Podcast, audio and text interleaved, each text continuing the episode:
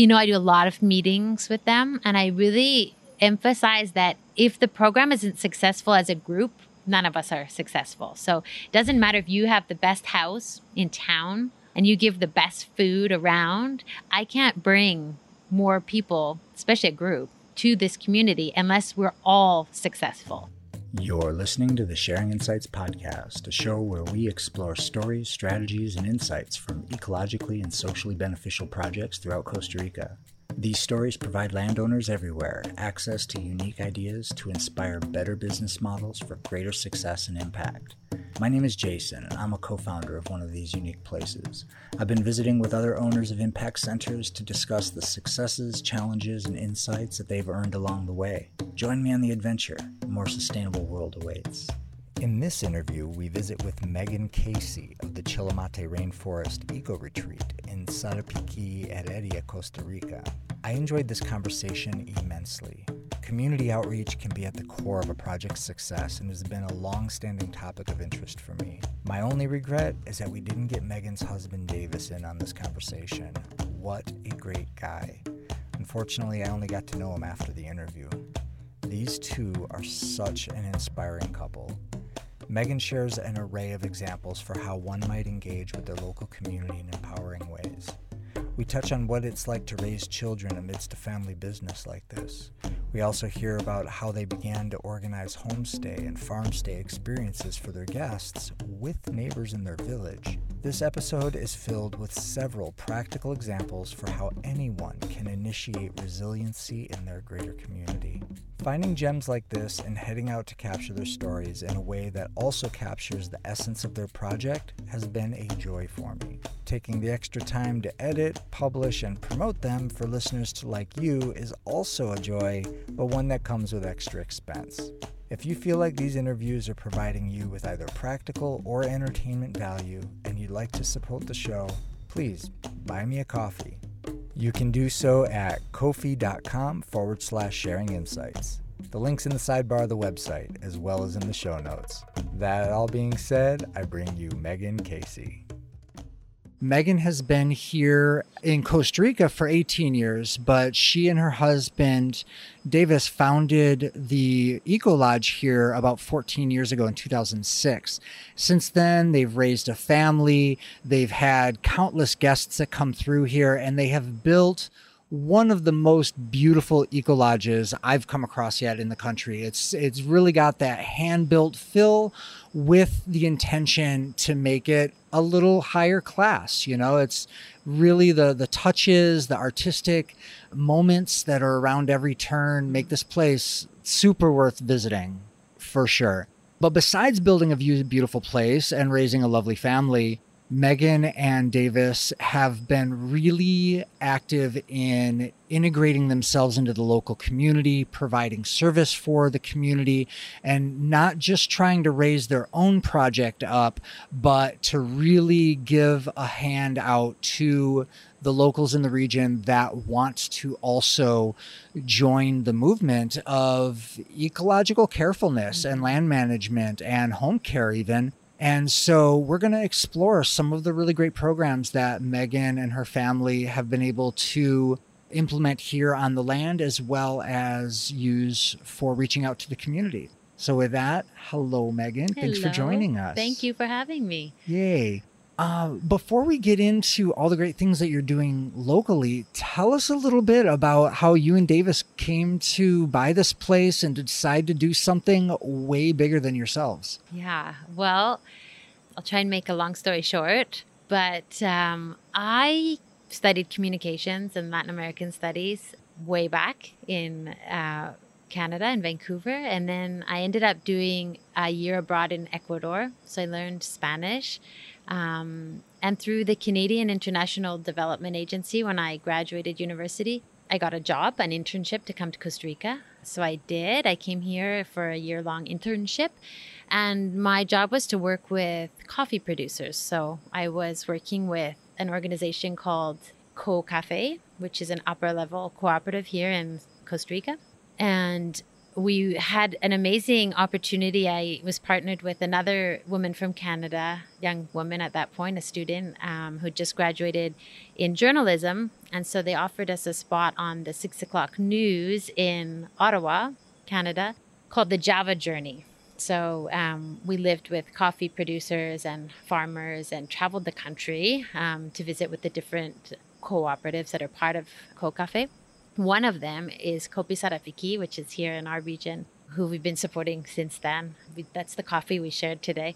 Amazing stuff. So Delicious. that's how, yeah, that's how I came to Costa Rica. And then shortly after that, um, actually over the Christmas that I was here, I had some holidays. So some friends came to visit and we went to the coast. And that's how I met my husband. He's from Sarapiquí, but he was working on the Pacific coast at that time. And so through some common friends, because I was living actually in Sarapiquí, he wasn't.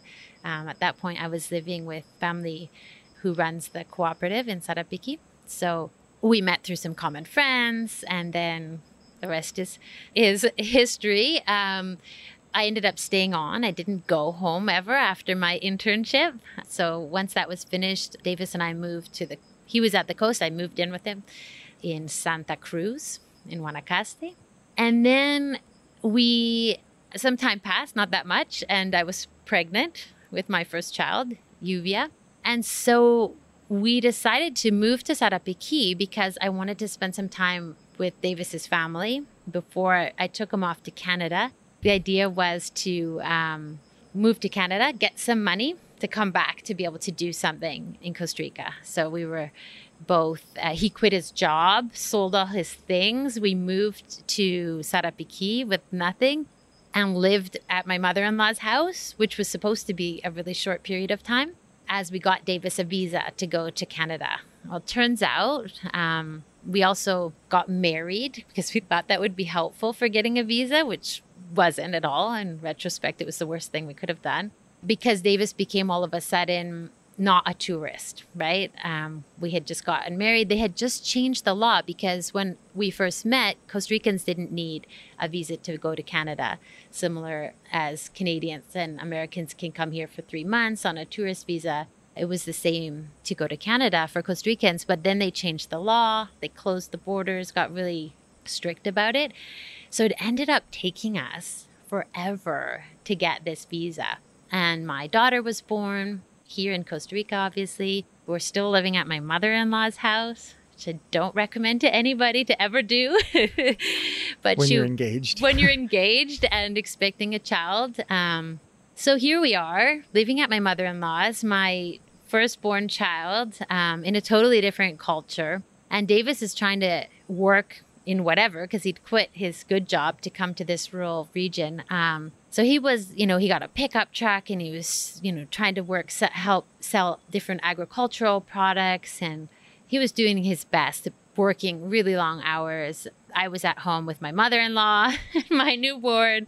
So we really wanted to do a project, something where we could work together, where he didn't have to go off to work six days a week and me stay by myself, you know, trying to raise our family. So we wanted to do something together. We knew that. That was the that was the goal. And we used to come to this river a lot just to get out of the house and to spend some time in nature, Sarapiquí River. So we spent a lot of time here. And one day my husband said to me, Davis said, let's, what do you think's over there? Like, let's go see what that place is. You could see there was, you know, flowers and trees and things here. And so we came to poke our heads in and um, almost got eaten by some dogs. And the caretaker came out and Davis said, what, is this place for sale? And she said, I don't know, uh, but I can, if you want to leave your phone number, go ahead and leave your phone number. So we did. And then I think it was two days later, Davis got a call from the owner, from a woman, and she was apparently looking to sell this property. And it turns out that her family and my husband's family have all this history, you know, three generations of being neighbors and friends. And this woman, Lorraine Powell, she had started this, she had a vision to do something like what we've done here. She'd started the project with her with her father and um, her father had passed away. She's an English teacher in in San Jose. So it was really difficult for her to try and keep this project on her own. She wanted it to be forever in conservation. So she was not prepared to sell to this big land baron over here. And she didn't want the hotel next door to ever get it either because she wanted it to be someone from Sarapiquí. She has a very high standards. She's a very principled woman. And it turned out that we fit most of those boxes. So um, we had no money. We had no idea how we could purchase anything, but um, she made it really easy. And we got some family supporters and friends back us, and we made a plan. And we thought, this is it. We're going to do something here. This is our project. We can work together. And uh, we've been, I don't know where time went, but 14 years later, two more children, and here we are. Wow. Yeah. I always get so inspired by, I definitely came down here looking for a place to buy and start a project but you're just one of these that were called by the land itself and it all just presented itself to you and i think that's always such a beautiful story for those that just really are listening and hear the call and say yes even though they don't know how it'll work. And it has more than worked for you somehow from that place you've created this place that can accommodate you said 50 people yeah, for events? up to 50 people. It's just amazing what you've done with since then. And, and you know davis is the builder the electrician the plumber the usually the head chef uh, you know so he's really with very little formal education his dad was a foreman and so he'd learned davis started working when he was like 11 i think at different jobs and so he's um, him and a couple of local people that help him. Yeah, we've dreamed this place up. We would have this money or this, you know, this products. And um, I remember when we were living at my mother in law's, Davis is one of those forever junk collectors. Okay. Kind of drives me crazy. And not only does he collect junk, he um, used to buy junk from the garbage man. So he had collected all this glass, like old glass, pieces of glass, big pieces of glass. And I said, "What are you what are you doing with all this?" And he said, "One of these days, these are going to be the windows of your house." And I said, Beautiful. "Okay." Here we are at my mother-in-law's. And uh, well, they are the windows of the lodge in the back that we went and saw. So um, he's amazing, you know, to do so much with so little. I remember with our old car, our trooper. He went to the tree farm across the road from us and he got special prices because he would choose the trees that were crooked or had, you know, um, like that one. right, which is had, what gives this place shapes. so much style. And yeah. he and his helpers, they cut them down. He hauled them here with his trooper. That's a small car. Yeah. Okay. Hauling them behind the trooper. And wow. then, you know, the rocks here, we've had lots of volunteers over the years one of my great friends from Vancouver, her and her husband had made a, a, drive from Vancouver to all the way to Panama, made a stop here for a month or so and helped us haul most of those rocks that are now the, the walls and the pieces around here. Well, this really, this place seems to have called itself into being. Huh? Yeah, it yeah. absolutely did. You know, I remember still being really frustrated living at my mother in law's, coming to the river and looking up at the trees and thinking, this is where I want to be, not in this little house, not in this, you know, really difficult situation. And we're the owner of that tree now. and, you know, it's just, it's absolutely amazing how it's all come together. Wow. So not only did you not strive to find a place, and it seems like the the materials and the vision to build this place little by little also organically happened. But you guys also seem to be listening when it comes to what to do here. And that's one of the reasons I was really excited to come and talk with you because there's a there's a lot of us foreign landowners that are in the country that well, for one, we come with varying Spanish skills, which is often a large initial determining factor in how integrated we get mm-hmm. to the mm-hmm. commu- with the community. But even having learned Spanish myself, I found uh, in my neighborhood it took me some years to really talk with and learn to identify with the neighbors. And honestly, I still have some challenges with that. You know, I come from a pretty progressive background and having some fairly conservative, not necessarily by ethics, but just by not having tons of input. These rural farmers that maybe just got the internet a small handful of years ago, uh, window to the outside world, you know, some simple people that just don't have the life experiences or the ambitions that I have. And so sometimes it's hard to relate.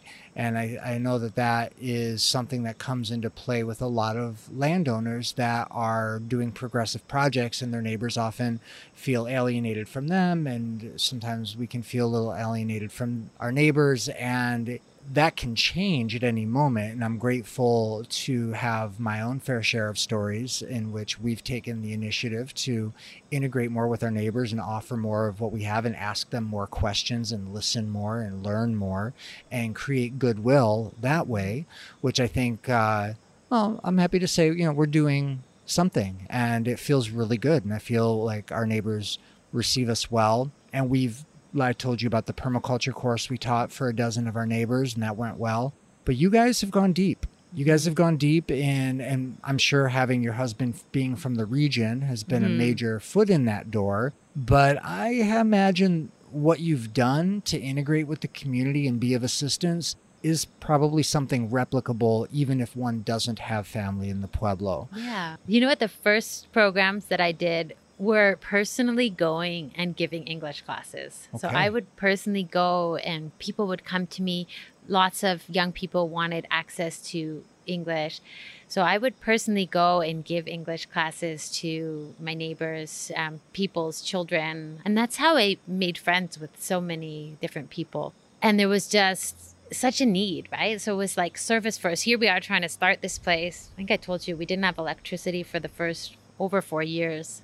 I had a newborn child, but I we made time. You know, service to the community has always been, I think, central to everything that we've done, and um, and it's a very selfless thing that one does, but it has there's just so many benefits, right? You know, so the very first thing I did was personally go off and help people with English. And then when we were able to get some volunteers and like Davis had mentioned earlier, whenever we had a volunteer with a certain profile and we thought, well, this is great, somebody in the community is going to want to learn about this, then we would facilitate, you know, a group of children um, or a group of adults to learn. Um, we had a couple of ladies come, for example, that were art teachers, and they thought, wouldn't it be cool to do an art workshop? And so they did a three day workshop with the local kids on self portraits with all these, you know, natural materials. So just really whatever came our way, trying to put it to service for the community. Were you doing these classes here on the farm? We would do them here to... at the retreat. Mm-hmm. Yeah, we would invite the people to the retreat. As we became more of a sort of hotel and got more established, we we we didn't want to we couldn't be like this kids camp right all the time so um, we would usually take those classes or those people into the community and do those programs there. We've always dreamed of building a sort of learning center or something in the community. It's a process that, you know, it's a big undertaking, something we can't do on our own and still on the back burner, but yeah. Okay. So that's you know that's how we started. That it's a great start. I mean, that's something. It sounds like something anyone, anyone can do. Can do. Absolutely. Yeah. And the less Spanish you speak, the better because you're it's real English. So that's something that anyone can do, you know. Okay. And it's worth every every bit of it. You know? So how did you start sending guests to go stay with your neighbors instead of stay with you, which is beautiful? Yeah. Well, it's the same thing. We oh every you know, we're we're a conservation project, right? So the the whole the whole reason that we are in existence is to preserve the rainforest. Our piece of rainforest that we have, which is 25 hectares of forest, that ultimately we want to expand. We've expanded a little bit, but not as much as that we as we would like. So we participated um, when we started in all kinds of programs. One of which was with Rainforest Alliance. So we did a lot of. Um, we actually had three full audits from Rainforest Alliance. So they helped us learn how to build our business. We had the social bit down. We had the environmental part really well, but we didn't have a lot of the administrative side of things. So, Okay. working with them, we learned how to do certain processes that neither Davis or I are business administration students. Can you describe to our listeners what Rainforest Alliance is if they're not familiar? Sure. Rainforest Alliance, as far as I know, is an organization that certifies certain crops um, like chocolate, coffee, but they also verify ecotourism organizations. So you can become verified by them. So they an audit, for example, is, you know, do you have a sustainability plan? Do you have a business plan? Do you have, you know, all these plans in place? And if you don't, we were part of an organization called it was through Rainforest Biodiversity Group.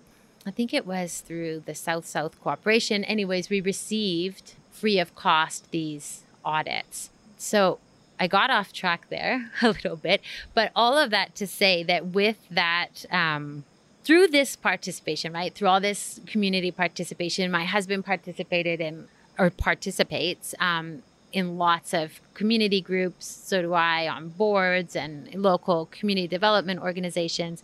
And one of the organizations that we participated with um, would go to the monthly meetings is the biological corridor. So this there's this thing called the Mesoamerican Biological Corridor, which really aims to connect all of the feasible pieces of rainforest that are left into a unified trail where migratory species can pass. So the Mesoamerican Biological Corridor goes from Mexico all the way to South America.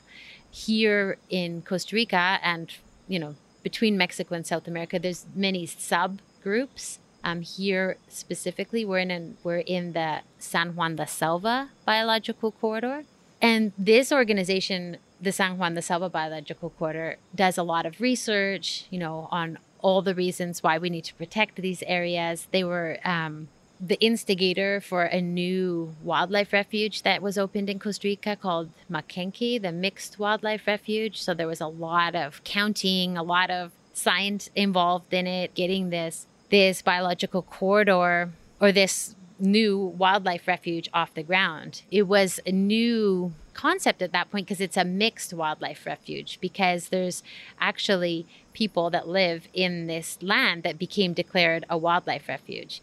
And what we learned through our participation is that the community just wasn't consulted ever. And there's this animosity between these scientists and these conservationists and the local community. So all of a sudden, you own this land, you're within what's become this new wildlife refuge, and you can't have paved roads and you can't have pineapple plantations and you can't do all these things. But there wasn't appropriate consultation with the community, and there was no program or plan to benefit the community. So you can't do these hundred things, but you can do, and we're going to train you, we're going to give you resources, you know, to do all these other things. There was none of that. And I remember very clearly that it came to the point where locals actually burned down one of the research stations, and there was just a lot of animosity. So when we started our project, it was really important to both Davis and I that it always you know, for our rainforest conservation to be sustainable over time. Our community, the rain, the communities that live around the rainforest have to perceive a benefit, feel a benefit, feel included in the project. And so that's what's motivated our social programs really to make sure that, you know, our community knows what we're doing, feels on board, feels like they get us, they're part of what we're doing, um, and that it's a benefit to all of us. So that lesson we learned early on and that's really been the basis of you know the work that we try and do in the community So was this organization already establishing this regional preservation area after you bought land, or this was already started before you guys? were? had just turned it into when we started participating they had just passed it so just became a wildlife refuge And then you're here, you're getting started, your Davis's family's already in the neighborhood, Mm-hmm. and this is becoming a topic for you. And because your neighbors are talking about it, and you decided to take proactive measures because of that. yeah, we just knew that in our, I mean, we could just be here in our bubble, right? Doing our thing, bringing people in, trying to make a business out of it. But I have over two kilometers of rainforest that borders with the community. And so if I don't, if they don't feel like they're benefiting I can't look after it. I mean, I can't have park guards there all the time. And so that's when trees start going missing, hunting, you know, lots of species are are high on the list that are in there's not a lot of rainforest left. And people used to hunt all these things for food. And when you don't have any public rainforest left um, it becomes you know a problem. So to avoid poaching to avoid trees being stolen and things like that it's been much easier and i think more cost effective to really involve the community. Create goodwill. yeah. And so early on we've managed to have great alliances. Um, you were asking how we started um, to send students farm stay to stay in farm stays or, or families. And one of our first clients, before we had electricity, I think, maybe just after we got it, I have to ask her. But one of our first clients was World Leadership School. And World Leadership School is an organization based in Colorado, and they uh, they partner with schools in the US and Canada, and they try and partner those schools with the program overseas. So it's a global education program in different parts of the they try they go to I don't even know now how many countries. One of them is Costa Rica. So I work for them as the Costa Rican coordinator. So I've had the amazing opportunity to design these leadership programs, educational programs with them and be able to like I had mentioned to you before, funnel donations that these schools do into community projects, um, really work with our different communities around the rainforest. And part of what we want is that these families or students, in the case of World Leadership School, it's a class of students, for example, that they don't get a typical Costa Rican tourism kind of experience. So they'll go and stay, for example, in this community, Linda Vista, which is right next to the retreat. Um, we started training the families in food manipulation and you know how to host people from other countries that you can't speak the language right? Because uh, our neighbors don't speak english and most of the visitors don't speak spanish. And how to not treat them like tourists right? How to in- try and incorporate them into your family and um, strategies. So we've done a lot of work uh, that way. And usually have i would say probably about 15 or 16 of these groups a year that go and stay in different communities. We work with six communities around our forest. And so they'll stay a few days here at the retreat and then a few days with a family. Um, so that's how we started it, really, Wow. with that organization. And occasionally we get families or couples who are really interested in having some kind of a farm stay or homestay experience. And so we coordinate that for them too Wow. even though it's a loss of business in one on the one side it's money that goes directly to our families right to the Yeah. to the community members so it's been amazing to see for me as a coordinator how you know every time there's a new group and they leave and then they'll invite me over look at all the things i did to the house you know the improvements because it's money in most cases that i'm giving to the mother of the family who would otherwise not have Any any income, income, right? yeah. So it's all of a sudden income that she can use however she sees fit. And uh, it's just so rewarding to see how much they've developed themselves and their own families. So, Wonderful. yeah, so that's some, it's, That's a cool it's feel story. good work. Yeah. Yeah. And really hearing you tell the story is actually anticipating where my mind went for is maybe, you know, because this place is so hand built over 14 years, maybe you had an event and you didn't have capacity of rooms and you needed the locals, but you had space and you were still turning over. But that thought is something I just, I, I want to throw out to the listeners. I know like on our farm, we just started and then we were like, oh, let's do a permaculture design course. And we had like a house, right? Right. And we had a school bus and another shack that some volunteers were staying in at the time. And so we got busy and invested money into building a couple of roofs so we could have some tent platforms for people to stay in. And, you know, we've built our infrastructure at our place event by event. Mm. Every time we'd, oh, we're going to do this We've done event. that too. Let's put up more space for people, which is great. You know, we've got what we've got, but really, I don't know how it didn't. Well, it didn't occur to me because my Spanish was terrible. So I didn't have the personal confidence to go into the Pueblo and be like, hey, we're going to invite a dozen students. Does anybody want to house them? right. But honestly, thinking back on it, like that's a brilliant way for a landowner to start holding events and create goodwill and not have to invest the money that we did Right. into really what ended up being substandard uh, housing anyhow. Anyways, right? They might have done better with a local family. right. Yeah, I mean, it's something I would say I've like I said I work with six communities in that in that way and I I look for communities that are already organized, that already want to do something to develop sustainably themselves. So here in Linda Vista, it's, it's always been with a women's organization that I work with. And this is like the closest to our retreat and the first community that we did um, homestays with or farm stays. But then, for example, my friend at the organic farm. So we've been working with him. I don't know how we met actually through the Earth University, who were giving courses here for local farmers. So we were just the venue and I met all these amazing farmers that were learning, you know, these great techniques from the Earth University. One of them is my dear friend Danielle, who for years, when are you going to bring me tours? When are you going to bring me groups? When are you going to come to my farm? And you know, we got going, and now it's something that you know any group that visits, I highly recommend it. Most of our, even the families that visit us or couples, we would suggest that they go and spend, you know, half a day at this farm. And so for me, that was an easy move, right? So he's got this network, he's motivating people to become organic farmers. So I don't have to like make this group of people, right? It's already a group that's working and I deal with Danielle and he he introduces me to all his neighbors and they have it's so much easier when you're working with an organization that already works together. When you I- mention this organization, you're referring to Daniel and whoever he Yeah, has he- helping like, him he with this organic farm. He has an organic farm, but he also has an association of organic farmers.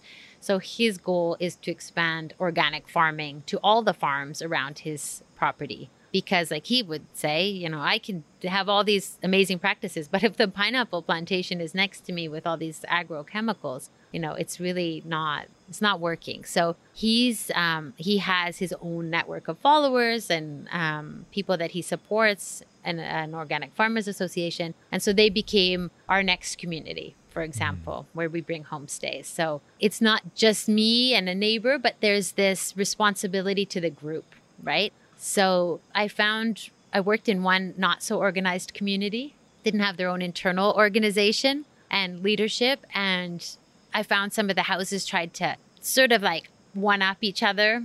And it didn't, you know, it wasn't that cohesive, we are this community. It, it wasn't successful. It wasn't nearly as successful. So that's how we've started working. As we move to a new community to support them, we will work with a group.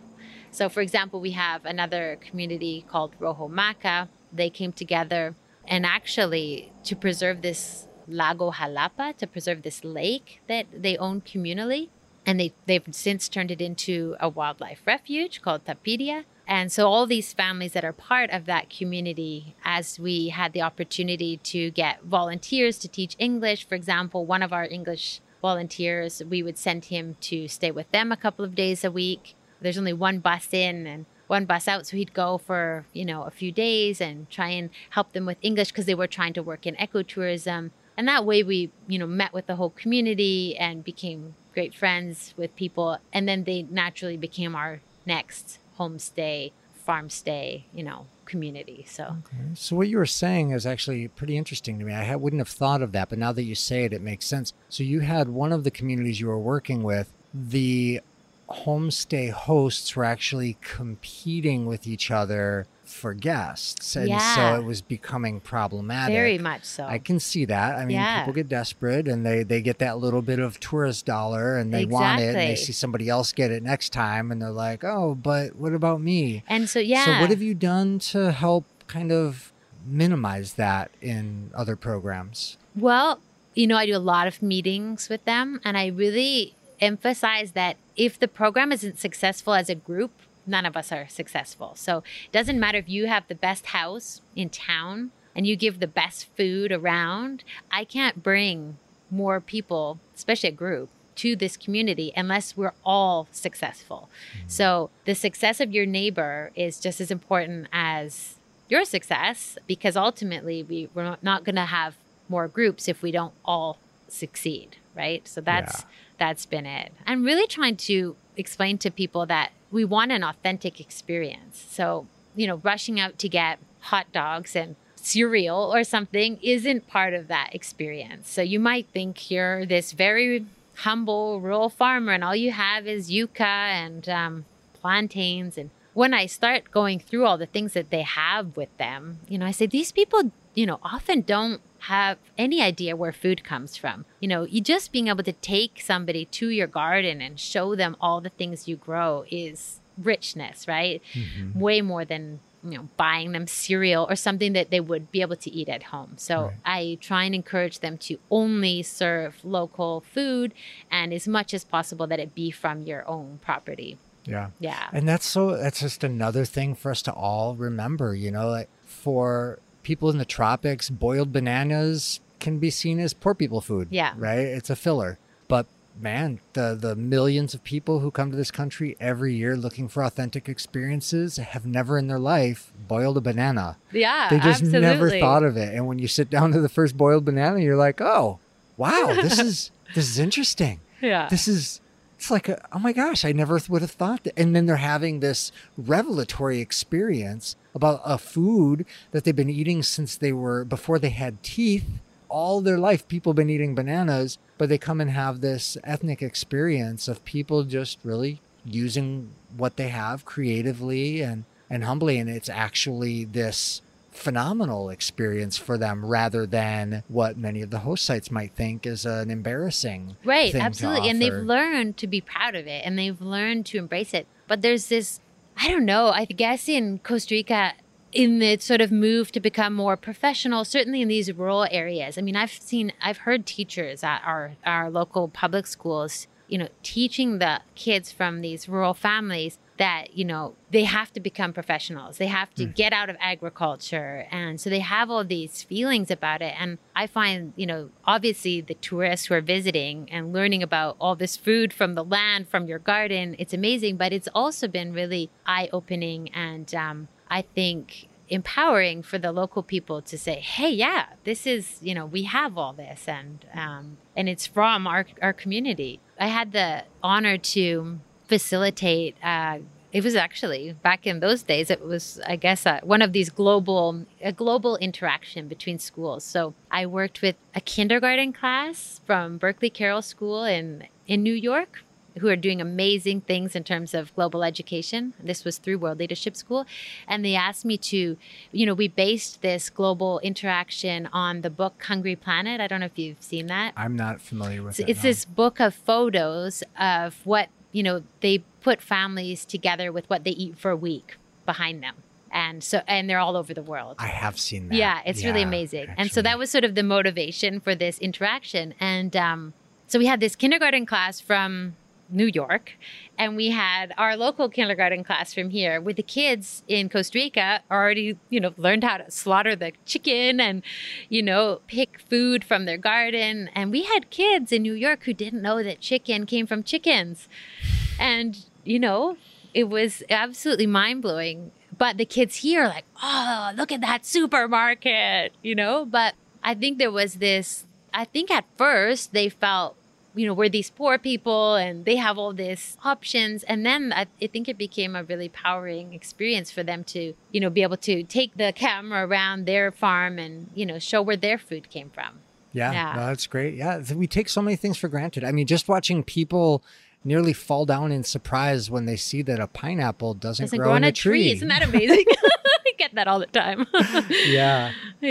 Yeah. No, it's it's a great thing that you're providing and the, I love that you are enriching your neighbors' lives with the reminder of how precious their humble life really Absolutely. is. Yeah. And besides the, the farm stays, you're also encouraging your some of your neighbors to teach cooking classes. Yeah, absolutely. Which is another great innovation that you can yeah, so it's easily like, do. You know, farm to table kind of cooking classes. Mm-hmm. So they'll go mm-hmm. through the garden and pick the food and then prepare it together. Um, usually with no translation lots of sign language. If people, you know, want real specific information, we'll provide a translator. But part of the fun is trying to have that intercultural experience. Yeah, so I know. I'm the kind of person if I'm I'm a shy guy. If I, you know, if if I'm trying to teach somebody something and I don't have the language or something, I clam up oftentimes and well, I just don't offer it, you know. But then I'm starting to really, you know, I'm pointing my life, putting myself a little bit more over the edge, like for instance with this podcast, and you know, I'm really appreciating the magic that comes in having experiences that are on the edge like that. Those intimidating, Yeah. uh, you know, like tense experiences. I mean, it's obviously challenging when those challenging experiences are actually threatening and you actually like concern for yourself. But when there's not a threat and there's no danger and there's no, you know, fear, The there's no actual social risk or anything like that. It's just, it's just an exciting, tense, uncertain, creative, mysterious moment Yeah. where you're communicating with somebody else in a different language, but you both signed up for it. And that tension is part of the magic Yeah, and the gift of the experience. Yeah. Yeah. I have amazing neighbors, and they um, everyone is satisfied after you know this cooking class. So it's you know it's partly the social aspect, being Mm-hmm. at a local farm. If you can't do a farm stay, you can at least spend you know some hours in a local person's kitchen in their garden. It's absolutely amazing. Yeah, we talk about in leadership development, you know, the the comfort zone, the stretch zone, and the fear zone. So getting people into their stretch zone is where amazing relationships and learning happens. Beautiful. Yeah. Yeah. And I mean, there's the simple act of inviting neighbors to show guests a farm to table experience. and They can cook whatever they want. But you've also got some neighbors providing chocolate tours. Yeah. Yeah. Absolutely. We have. what does that um, look like?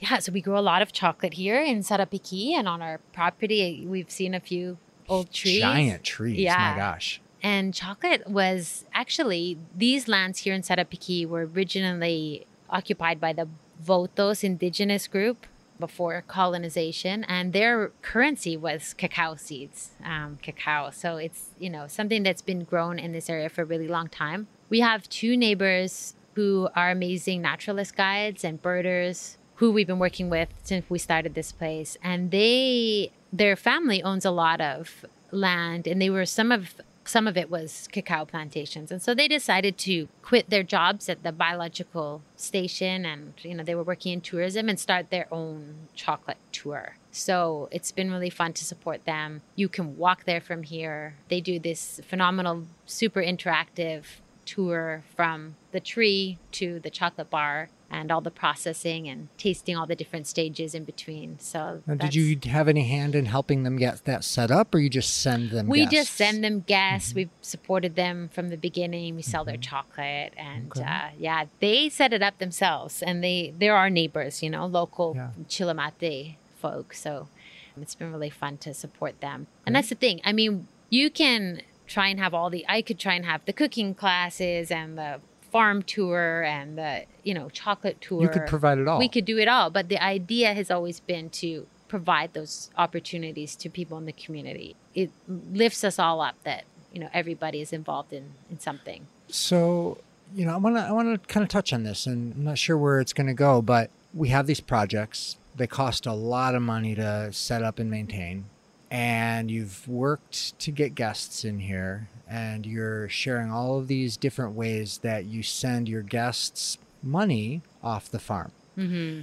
And there's the obvious goodwill that comes from that, building relationships with your village, as well as providing enhanced experiences for your guests. In your business model, do you take a commission on any of that? Do you have any other ways that you've been able to monetize these outreach programs in a way that also feeds your own program? Yeah. Yeah, I told you we're not we're not business admin students, neither my husband or myself. And so that's a learning curve, right? I mean, you have to be it has to be worthwhile and at least sustainable financially. So yeah, we would take a commission for organizing these activities. Usually for World Leadership School when we coordinate, they pay us a coordination fee, so we don't take a commission at all. My I'm always pushing for higher prices to give those directly to, you know to the families so it is economically viable for us at the retreat obviously it's a better business for me to have them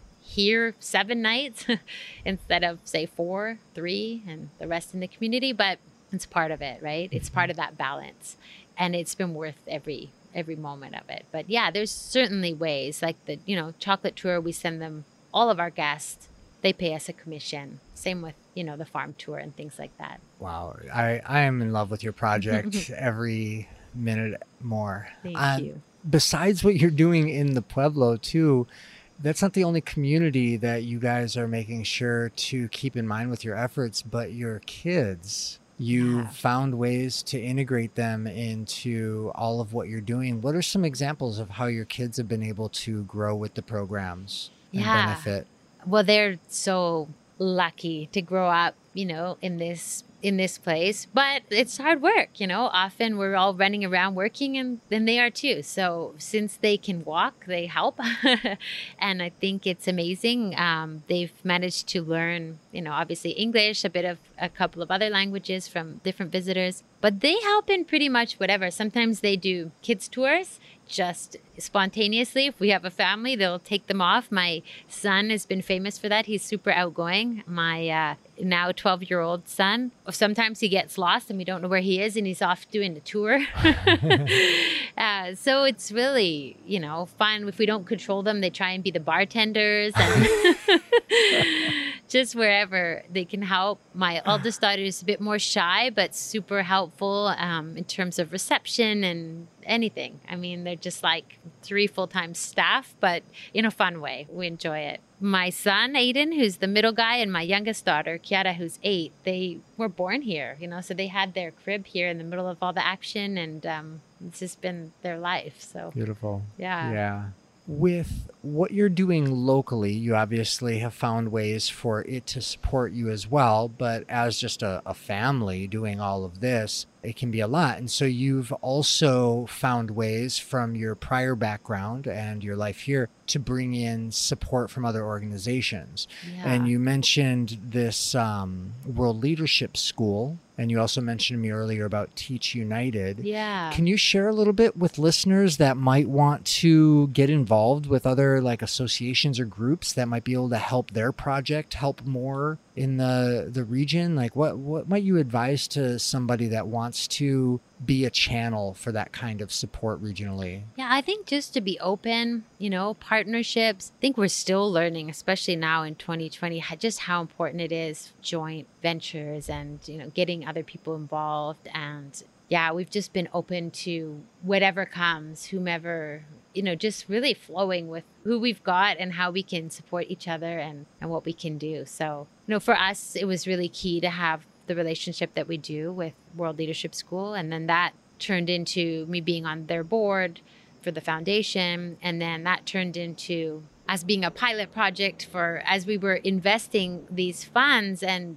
the organizing these community collaborations, we were really able to have an amazing impact on the physical infrastructure of the local public schools, but we weren't able to have like the actual impact on the quality of teaching going on. So, as a foundation, um, World Leadership Foundation, the idea was how do we actually impact the quality of teaching? And that's how Teach United was born, um, really, as a way to support local teachers that rural teachers that wouldn't otherwise have access to, you know, high quality teacher training. So we run a two year online teacher training program with coaching. So not only are they getting access to like the best new pedagogy, right, in terms of teaching in the 21st century, but they're being coached throughout that time. So, you know, I don't have a, the study with me, but you can give people the greatest training available. But if there's not this implementation or coaching to go with it,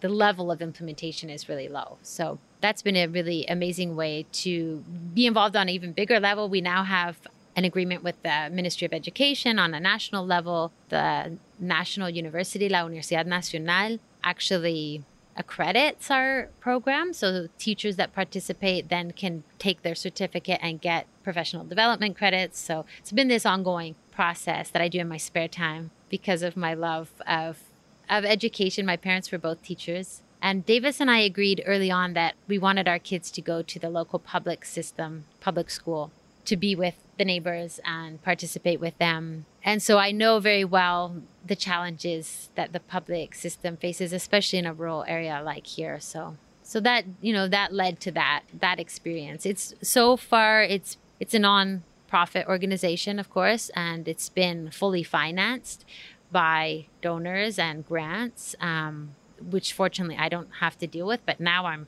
I'm going to be in charge this coming year of finding local solutions. So we want to be able to finance part of our program from Costa Rican donors and um, businesses. Uh, so that's for Teach United. And of course, us as a business too. We're just, you know, open to whatever partnerships in this new new situation that we've all found ourselves in, whatever way we can to Yeah. develop and move forward. So I guess the, the answer I'm hearing there is not so much to look for organizations that can support your efforts, but more so find organizations whose efforts you can support. Yeah, And absolutely. through that alliance is where the real gold comes in. I think so. And speaking of gold, you have, you know, we're we're talking about some things that might sound, you know, sweet and humble, but you've been able to channel a significant amount of money into this community through these organizations' efforts. Yeah. Yeah, absolutely. Um, I think probably an average of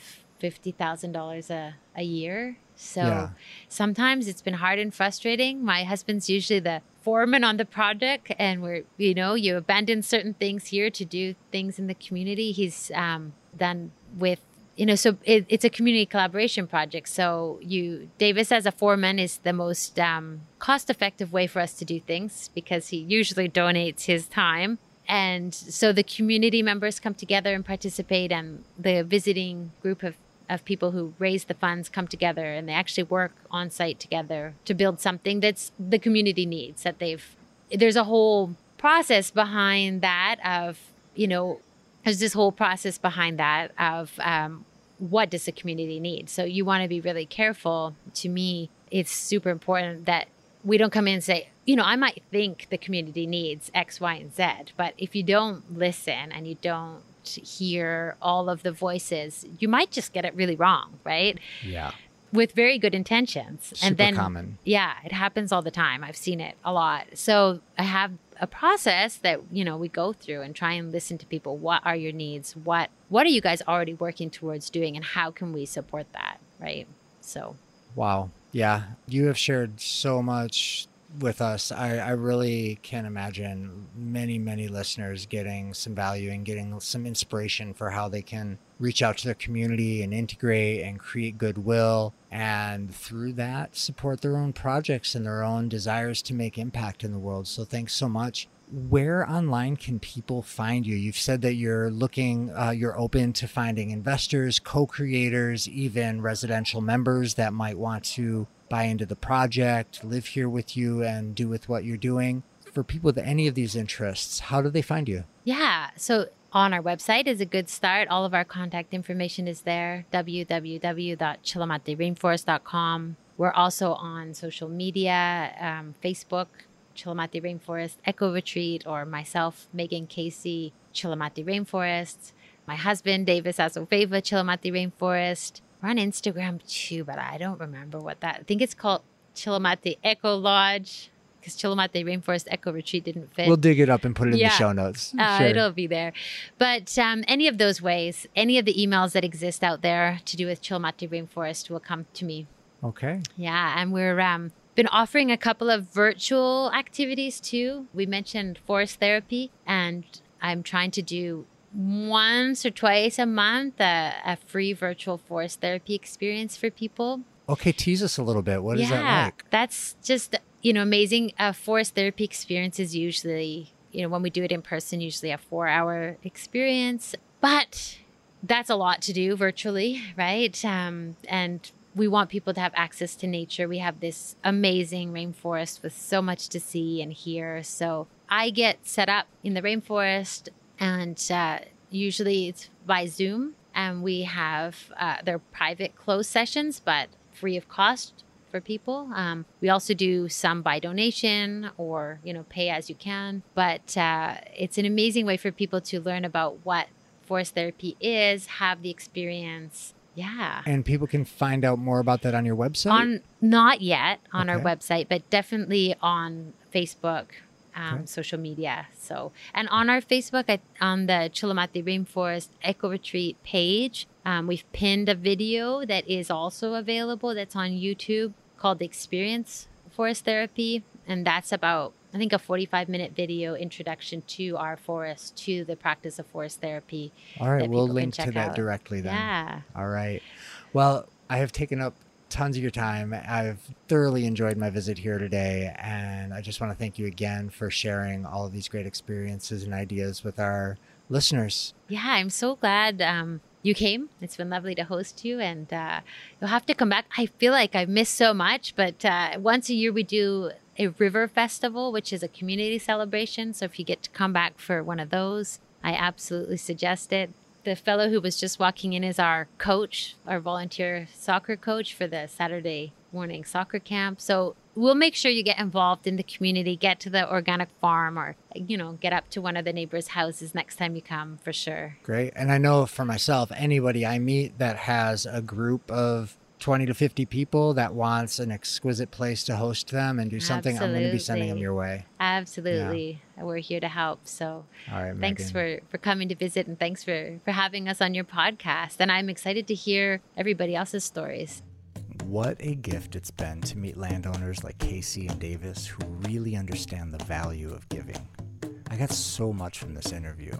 The idea of using the resources of your neighborhood to house guests for events or whenever the simple desire may arise for some guests to have that kind of experience, it's golden. Megan also made it easy to see how teaching English is an easy and low commitment way to make an impact that anyone can do. And I love her reflection that the less Spanish you speak, the better. My biggest takeaway is to remember that when planning outreach projects, it is essential to consult the community that you're aiming to support and invite them to feel included in the process. If more landowners and businesses and communities practiced regional empowerment in the ways that Megan's described, our world would be a more resilient and secure place to live in. If you'd like to help more people get access to these ideas, please go rate and review the show on Apple Podcast or whatever other app you have that ratings are allowed. It's the easiest way for you to help more people find us. You could also share your favorite episode on your social media feeds. Every little bit helps. That's all for now. Check the show notes for links to cool things and go find a neighbor to whom you can lend a helping hand.